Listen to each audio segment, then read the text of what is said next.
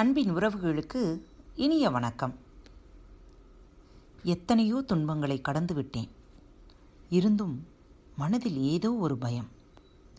இந்த வாழ்க்கை இன்னும் என்னென்னவெல்லாம் கற்றுத்தரப் போகிறதென்று.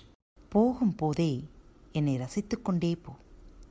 திரும்பி வரமாட்டேன் உனக்காக. இப்படிக்கு வாழ்க்கை. இந்த நாள் அனைவருக்கும் இனிய நாளாக அமைய நல்வாழ்த்துகள். அகத்தி ஆயிரம் காய் காய்த்தாலும் புரத்தி புரத்தியே. அகத்தியில் கீரையும் பூவும் தான் உணவுக்கும் மருந்துக்கும் பயன்படும். அதில் எவ்வளவுதான் காய் காய்த்தாலும் உணவுக்கு பயன் தராது. அதனை வீட்டினுள்ளும் எடுத்து வருவதில்லை. தேவையில்லாத ஒன்று எவ்வளவுதான் இருந்தாலும் அதனை யாரும் மதிக்க மாட்டார்கள் என்பதுதான் இந்த பழமொழியின் உண்மையான விளக்கம். குப்பையில் கிடந்தாலும் குண்டுமணி நிறம் போகுமா? எங்கிருந்தாலும் உயர்ந்த விஷயங்கள் உயர்ந்தவையாகவே இருக்கும். இடத்தை பொறுத்து அதன் தன்மையோ தரமோ மாறாது என்பதற்காக சொல்லப்பட்ட விஷயம்தான் இது.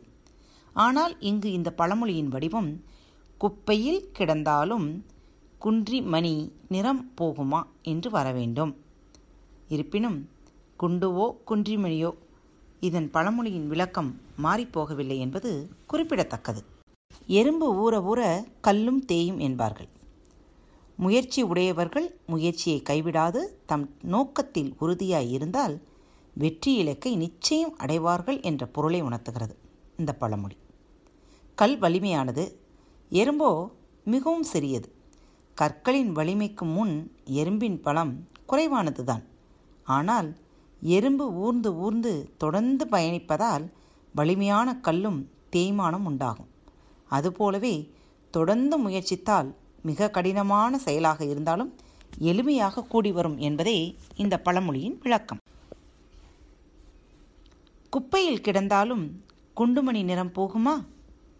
எங்கிருந்தாலும் உயர்ந்த விஷயங்கள் உயர்ந்தவையாகவே இருக்கும் வீடு நகை ஏலம் விடுதல் மற்றும் ஏதேனும் வில்லங்க விவரங்களை வீட்டுக்கு அது தொடர்பான அதிகாரிகளுடன் கொண்டு வந்து அறிவிப்பவர்.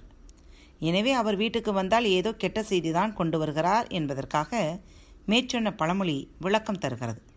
ஆனால் இதன் உண்மையான விளக்கம் என்னவெனில் இந்த பழமொழியில் ஆமை என்னும் சொல் மூன்று விதமான ஆமைகளை உணர்த்துகிறது. ஆமை புகுந்த வீடும் அமீனா நுழைந்த வீடும் விளங்கவே விளங்காது என்பார்கள். நாம் அறிந்த விளக்கம் ஆமை என்ற உயிரினம் வீட்டுக்குள் வந்துவிட்டால் அது வீடு அழிவை நோக்கி போகும் அல்லது கெடுதல்கள் நிகழும். அமீனா என்பவர் நீதிமன்றத்தில் பணிபுரியும் சிப்பந்தி. நீதிமன்ற அறிக்கைகளை நம்மிடம் சேர்ப்பவர்.